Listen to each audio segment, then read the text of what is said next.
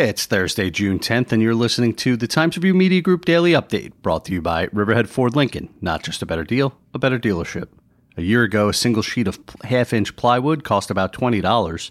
Today, with building and remodeling soaring across the North Fork and Eastern Long Island, that same sheet of plywood is about seventy dollars.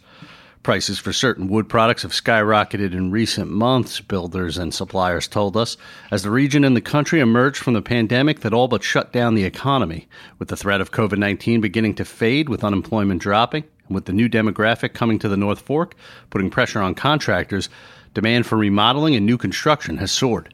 The staggering price increases for certain building materials, three hundred percent for some products, is now the norm and can be seen nationwide.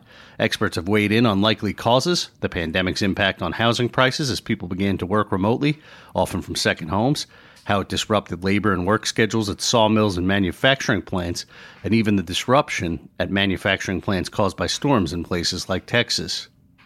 A state Supreme Court judge has dismissed a ten million dollars lawsuit filed by a Riverhead Town police dispatcher who claimed the town created a hostile work environment and sexual harassment at the town police department. The thirteen-page decision, issued April twenty-sixth by State Supreme Court Judge William Ford, ordered that Melissa Breitenbach Elko's lawsuit is dismissed as to defendants Town of Riverhead, Riverhead Town Police Department, Supervisor Yvette Aguiar, and her official and individual capacities. The judge, however, did not dismiss charges filed individually against Police Chief David Hegermiller, although the charges against him in his official capacity were dismissed. Both sides are claiming victory. Both the North Fork Ospreys and Riverhead Tomcats of the Hamptons Collegiate Baseball League are in need of housing for players for the upcoming season.